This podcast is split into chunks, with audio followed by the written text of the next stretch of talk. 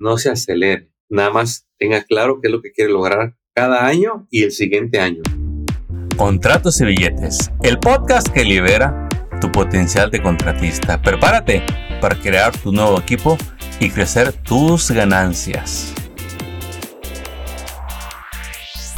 ¿Me hago corporación o me quedo así, bajo mi nombre o un DBA, Console Provider? Una pregunta que se hacen miles de personas en construcción todos los días. Y vamos a hablar de eso para que puedas tomar una decisión. Bueno, mi nombre es Armando Eresbay, un gusto estar contigo aquí en Contratos y Billetes. Y hoy, vamos a hablar de, bueno, ¿te conviene hacerte corporación o no? Muchas veces esperamos ser influenciados por alguien para que nos diga si nos conviene o no dar ese paso de hacernos corporación. Dependiendo de quién le preguntes, alguien te va a decir, uy, sí, mira, este LLC es, es, lo mejor. ¿Por qué? ¿Quién sabe? Pero es lo mejor. Otro te va a decir, no, mira, la S es la buena. Y hay quienes terminan haciendo una corporación C. A quienes le preguntan a un conocido y les dice, no, ni te metas en esas broncas. Es mucho dinero, ni sabes en lo que te metes. Y otros hacen corporación y al rato no saben ni lo que tienen en sus manos. Resulta que ya la tienen suspendida. Resulta que les llega una carta del IRS diciendo que nos van a multar por cosas que no han hecho. Y al final todo esto es a causa de pura desinformación. Desinformación que ustedes han estado generándose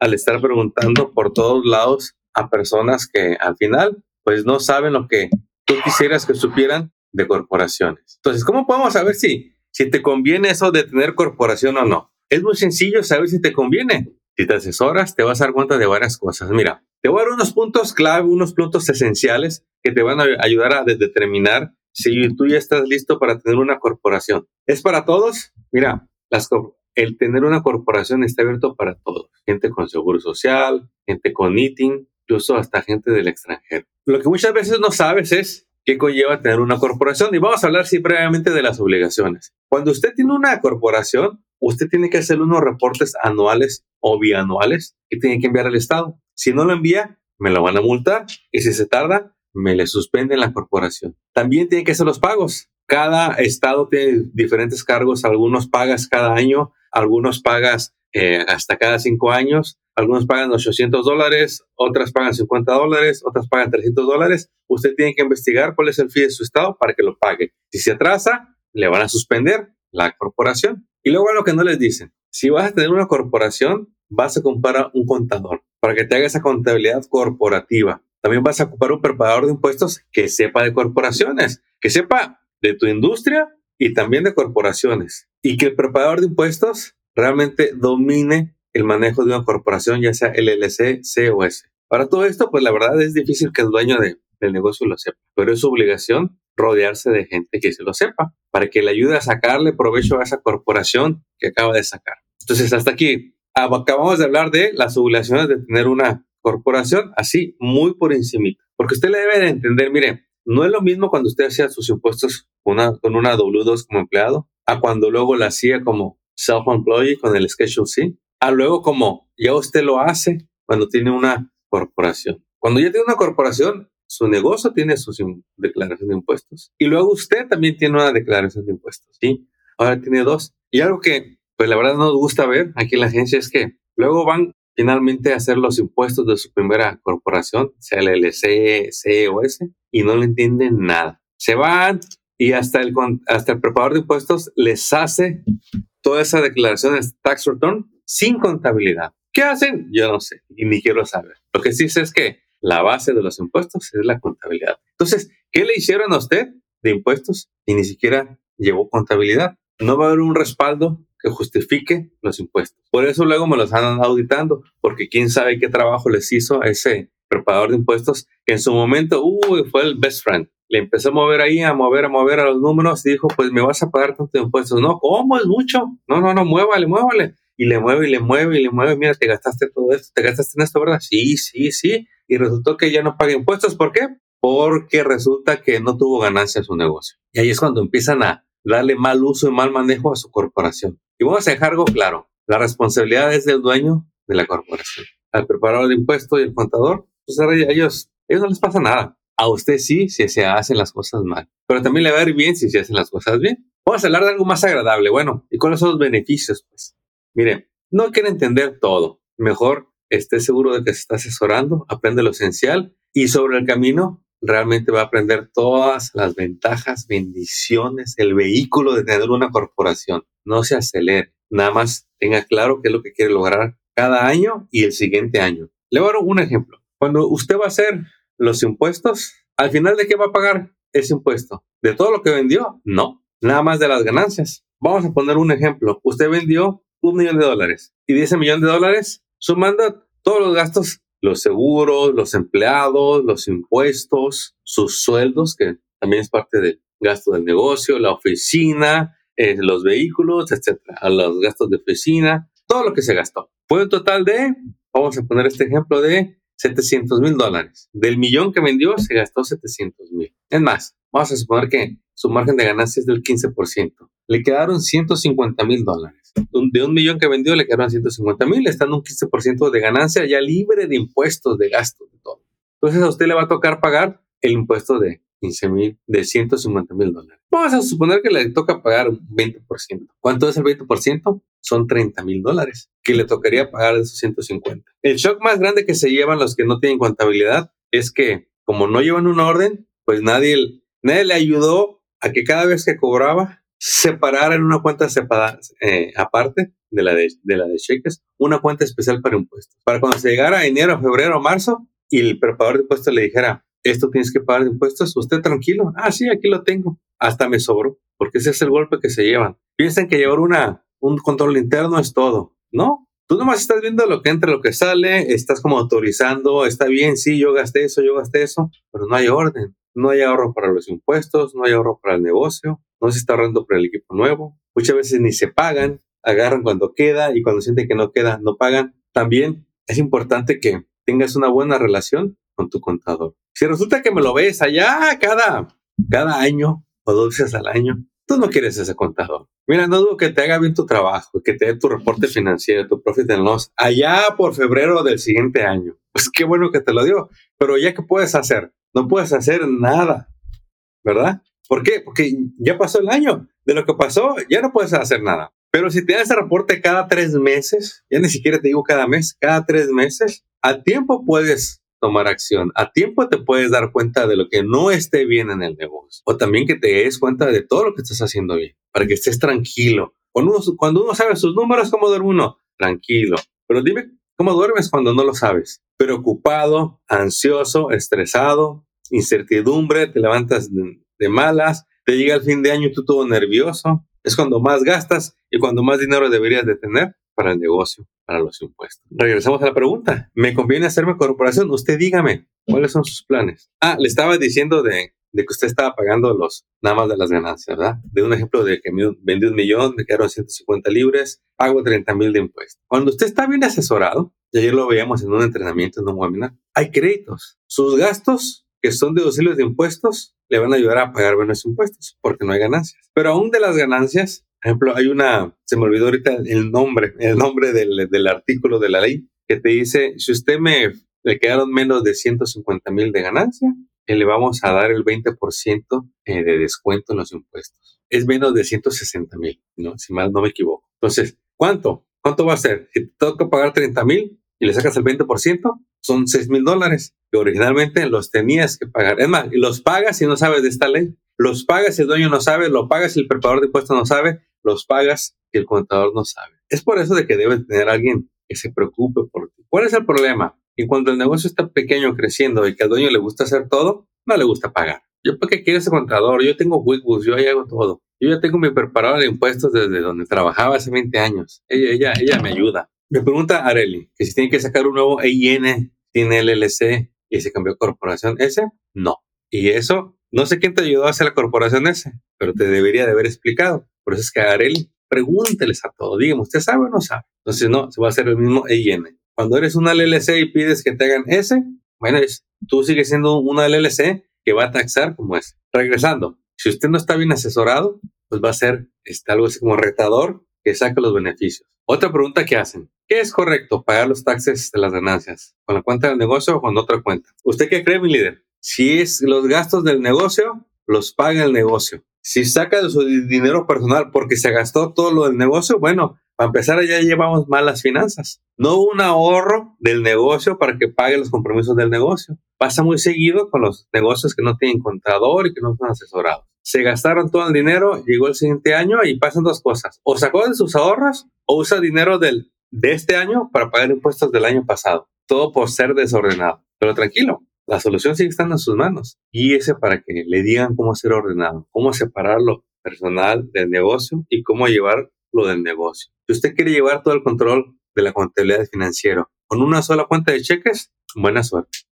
Cuando usted se asesora, va a descubrir que necesita múltiples cuentas y le tienen que enseñar cómo usarlas. Dice alguien, yo tengo un EIN, quiero ver una nueva LLC. ¿Qué va a pasar cuando abra la nueva LLC para Clean Company? Cada corporación que se crea nueva, se le genera un nuevo EIN. Usted abre una LLC, el IRS le va a otorgar un número de impuestos EIN. Usted abre otra LLC, le van a dar otro número. Usted abre otra corporación S, le van a dar otro número. Usted abre, abre una corporación C, le van a dar otro número. Usted abre un DBA, le van a dar otro número. ¿sí? Entonces, por eso se les llama entidad corporativa. Una entidad es como una persona que se le da un número. Así es. ¿sí? El tema de hoy es, bueno, me conviene hacerme corporación y, ¿y en qué me conviene? Muchas veces la actitud de los dueños, de negocios es, a ver, convénzame de que me voy a hacer corporación. Y la verdad es que no hay que convencer a nadie. Usted debe de ser guiado para saber qué corporación se le va a hacer. Ninguna es mejor que otra. Mire, en resumen son tres. Hay más, pero a usted le interesan estas tres. La LLC,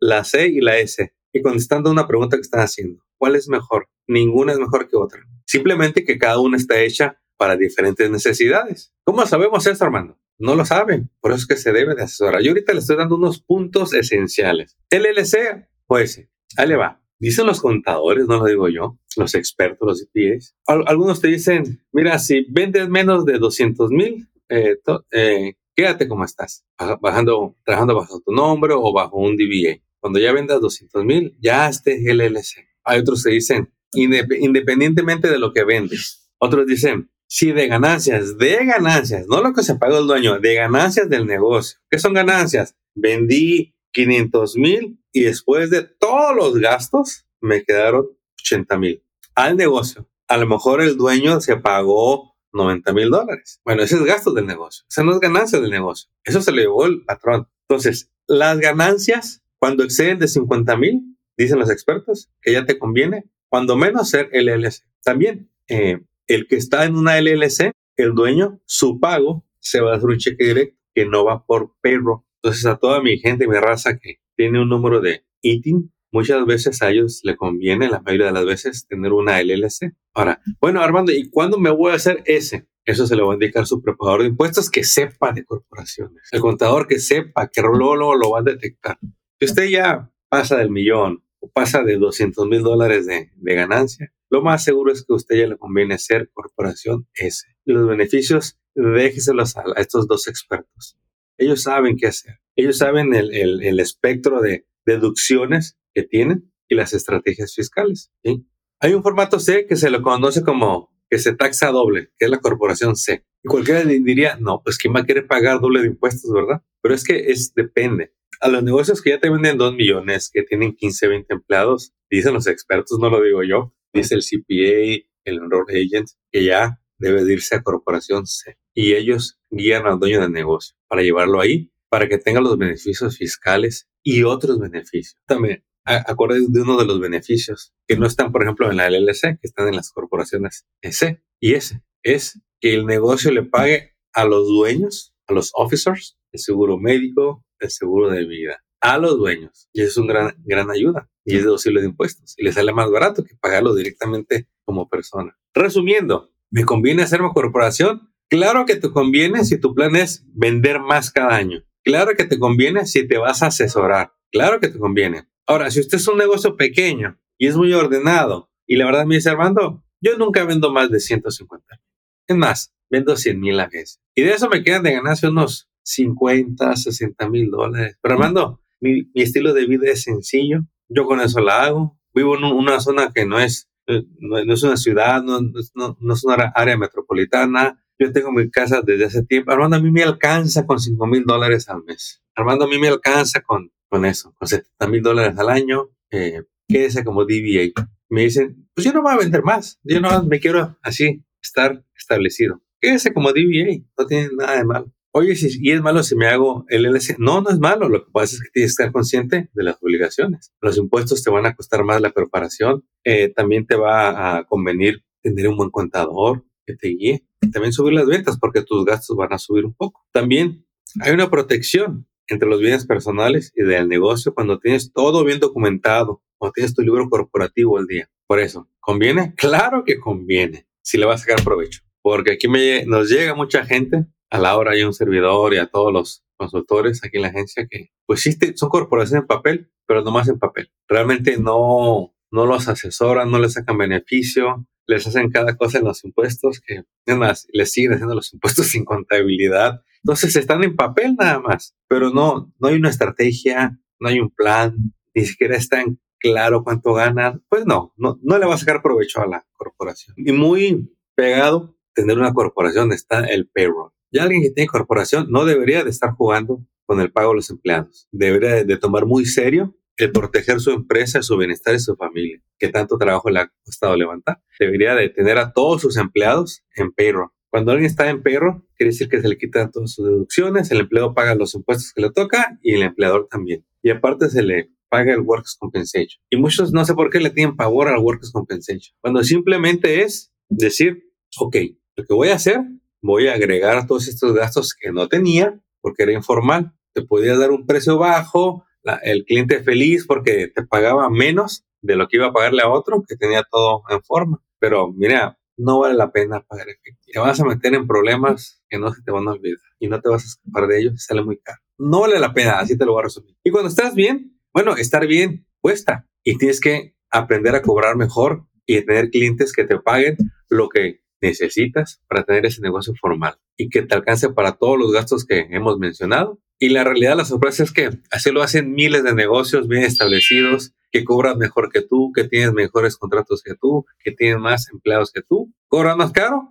y quizá tú haces el trabajo mejor. ¿Qué saben ellos que tú no? Negocios. Y están asesorados. Y es lo que te invitamos, que ya pases a lo que sigue, ¿sí?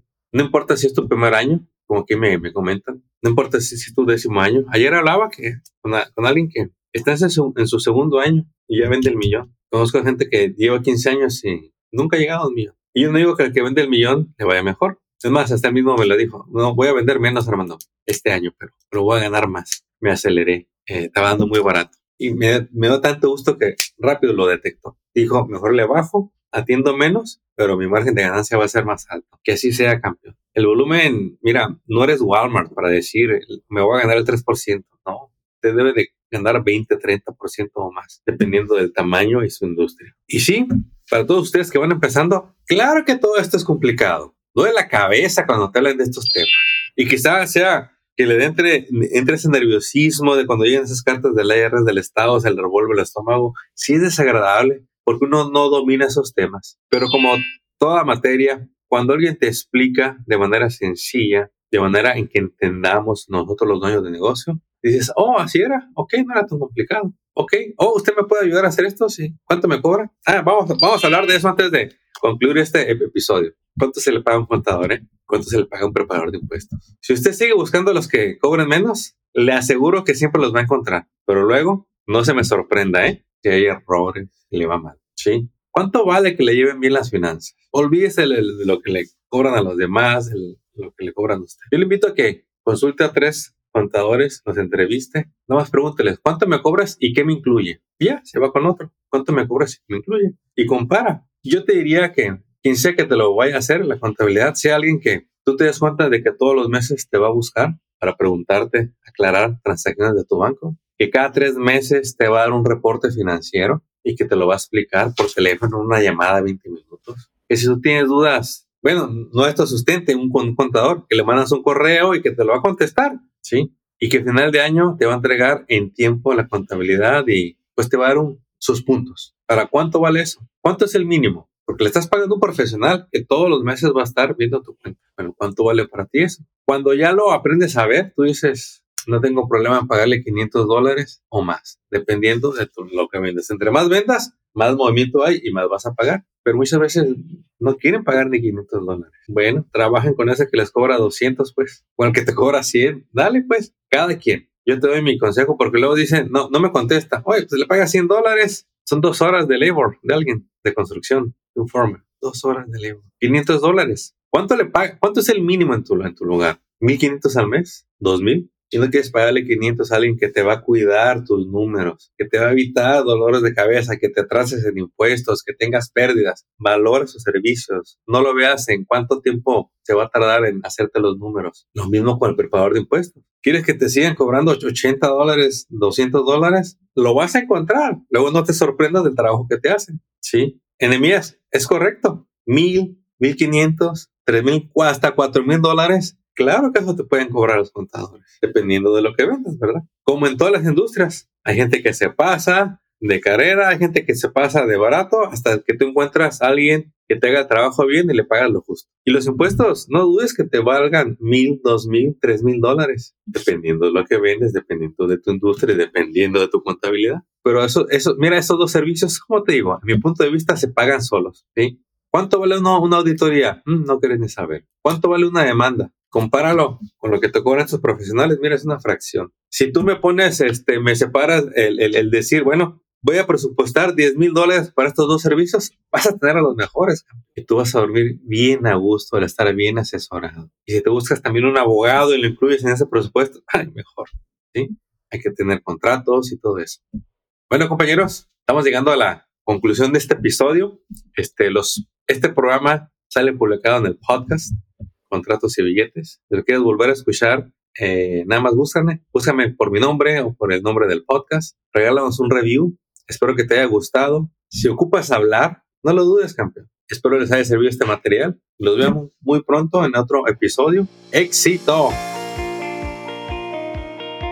Acabas de escuchar Contratos y Billetes. Esperamos que hayas encontrado inspiración y estrategias útiles para triunfar en tu industria, como el roofing, pintura, drywall, landscape, cocinas, baños y todo en construcción y mantenimiento.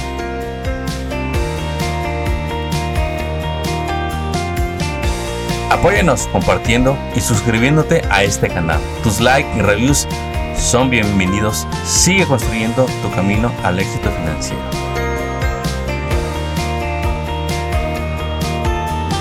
Y te recordamos que hoy es un buen día para que hablemos de tus retos, tus metas y los proyectos que quieres lograr este año.